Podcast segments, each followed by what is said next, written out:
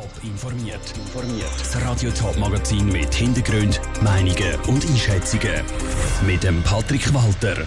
Das Spitzenspiel zwischen dem FC Winterthur und dem FC Schaffhausen und das Urteil in der Wärmering-Affäre vom Bezirksgericht Winterthur, das sind zwei von den Themen im Top informiert. Es geht noch zweieinhalb Stunden, dann rollt der Ball zu Winterthur im Stadion Schützenwiese. Es steht das Spitzenspiel in der Fußball Challenge League auf dem Programm. Der erstplatzierte Winterthur gegen den zweitplatzierte Schaffhausen. Das Spiel könnte eine Vorentscheidung im Kampf um den Aufstieg sein, darum ist die Spannung in der Luft auch förmlich spürbar. Das zeigt sich auch in den beiden Städten, Schaffhausen und Winterthur. Der Janik Höhn hat sich umgelost.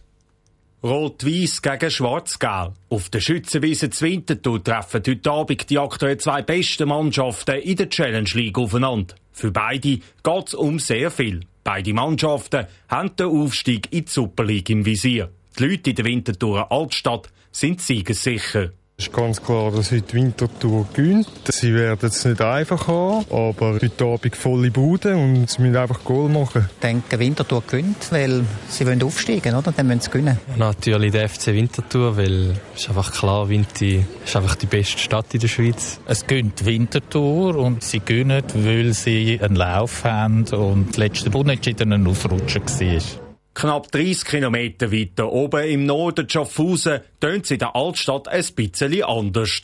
Die Leute sind überzeugt, dass ihre Mannschaft gegen den FC Winterthur kann bestehen Schaffhausen gönnt, weil sie jetzt wirklich gut sind. Die ganze Mannschaft eben zusammen und das ist wichtig. Ganz klar Schaffhausen gönnt, weil die wissen, wie sie ist aufzusteigen und ich habe das Gefühl, der ganze Club und Stadt ist bereit für den Aufstieg. Ich denke, Schaffhausen gönnt. Die sind einfach technisch einfach gut drauf und das Zusammenspiel ist gut und ich habe Vertrauen, dass das klappt. Ich drücke Schaffhausen von ganzem Herzen beide Daumen und hoffe, dass es schaffen werden. Die Leute Schaffhausen, aber auch die Winterthur sind sich aber einig. Sie erwarten ein enges und ein umkämpftes Spiel. Dementsprechend tippen sie auch auf ein knappes Resultat. Ich tippe jetzt mal auf 1-1. Schaffhausen gönnt 1-0. Ich denke mal 3-1 für Winterthur. So wie es auf der Tabelle aussieht, wird es wahrscheinlich relativ eng. Das ist 3-2 für Winterthur. Ich würde sagen 2-0 für Winti. Klar ist, Winterthur und Schaffhausen freuen sich die Leute aufs heutige Spitzenspiel. Der Abpfiff im Stadion Schützenwiese ist am Viertel ab 8 Der Beitrag von Janik Höhn. Wer jetzt spontan noch einen Match gehen heute Abend, der wird enttäuscht. Das Spiel ist ausverkauft.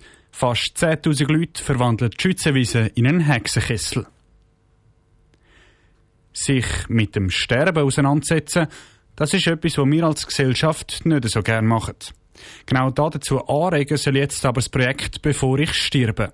Ab morgen können Leute in St. Gallen ihre Gedanken, Hoffnungen und Träume, die sie haben, bevor sie sterben, öffentlich auf einem Kubus aufschreiben. Was das Ziel von dem Projekt ist, im Beitrag von Isabel Block. An vier Standorten in der Stadt St. Gallen werden ab dem 30. April im Rahmen von einem Projekt Kubus mit der Aufschrift Bevor ich sterbe, möchte ich aufgestellt.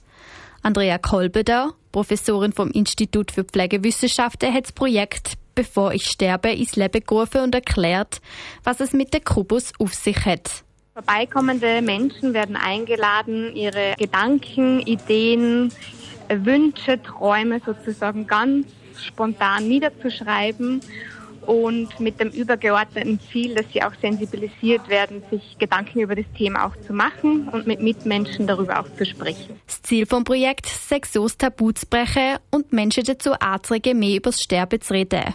So könnte auch die Angst vor dem Tod ein bisschen genommen werden.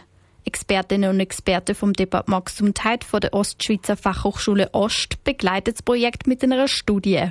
Ziel von unserer Begleitforschung ist, dass wir wirklich vertieft hinter die Themen auch schauen, die auf der Wand auch niedergeschrieben werden. Das heißt, wir laden auch äh, Leute ein, die sich an der Wand beteiligen, spontan noch genauer darüber Auskunft zu geben. So wenn die Expertinnen und Experten herausfinden, welche Wünsche, Ziele und Träume die Menschen am häufigsten vor dem Sterben haben. Zusätzlich möchten sie analysieren, welche Personengruppen sich am häufigsten am Projekt beteiligen. Abgerundet wird das Projekt mit verschiedenen Workshops, Vorlesungen und Gottesdienst. Haben sich verschiedene Institutionen der Stadt bereit erklärt, einen Beitrag zu leisten und das wird sozusagen gerahmt, dieses Projekt von dem Rahmenprogramm. Das Rahmenprogramm ist rund um Themen Leben und Lebensend ausgerichtet und soll unterschiedlichste Bevölkerungsgruppen von jung bis alt ansprechen. Der Beitrag von der Isabel Block. Das Projekt wird dann morgen an der Kornhausstraße St. Gallen festlich eröffnet. Die Wärmering-Affäre, das ist vielen Wintertourerinnen und Wintertourer ein Begriff. Der Skandal hat unter anderem der Stadtrat Matthias Gfeller zu Fall gebracht. Er hat vor sechs Jahren müssen zurücktreten. Vor Gericht hätte er sich aber nicht müssen verantworten. Anders sieht es beim ehemaligen Direktor und dem ehemaligen Finanzchef von Stadtwerk Winterthur aus. Sie sind vor Gericht gestanden und heute verurteilt worden. Aber von Anfang an, Lucia Niveler, um was ist es bei dieser Wärmering-Affäre genau gegangen?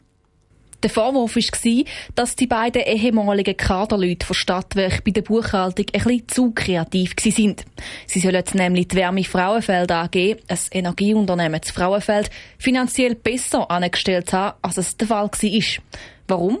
Weil Stadt Winterthur finanziell an der Wärme Frauenfeld AG beteiligt war.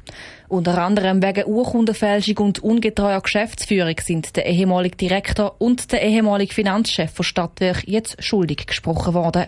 Die Verhandlung die ist ja mehrere Tage lang gegangen, bevor jetzt heute das Urteil eröffnet worden ist.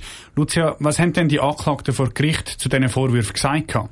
Die beiden Ex-Kaderleute von Stadtwerk haben vor Gericht mehrmals betont, dass sie nichts Illegales gemacht haben und dass die Finanzkontrolle von Winterthur die Buchhaltung auch abgenommen hat. Außerdem sagt die Wärme Frauenfeld AG vor allem das Baby vom zuständigen Stadtrat Matthias Gfeller gewesen.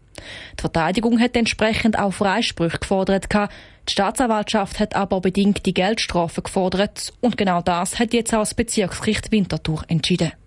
Danke für die Informationen, Lucia Niveler. Das Urteil ist noch nicht rechtskräftig. Die beiden Verurteilten haben schon angekündigt, dass sie den Fall als Zürcher Obergericht weiterziehen wollen. Mehr Informationen gibt es auch auf Top Online. Top informiert, auch als Podcast. Mehr Informationen gibt es auf toponline.ch.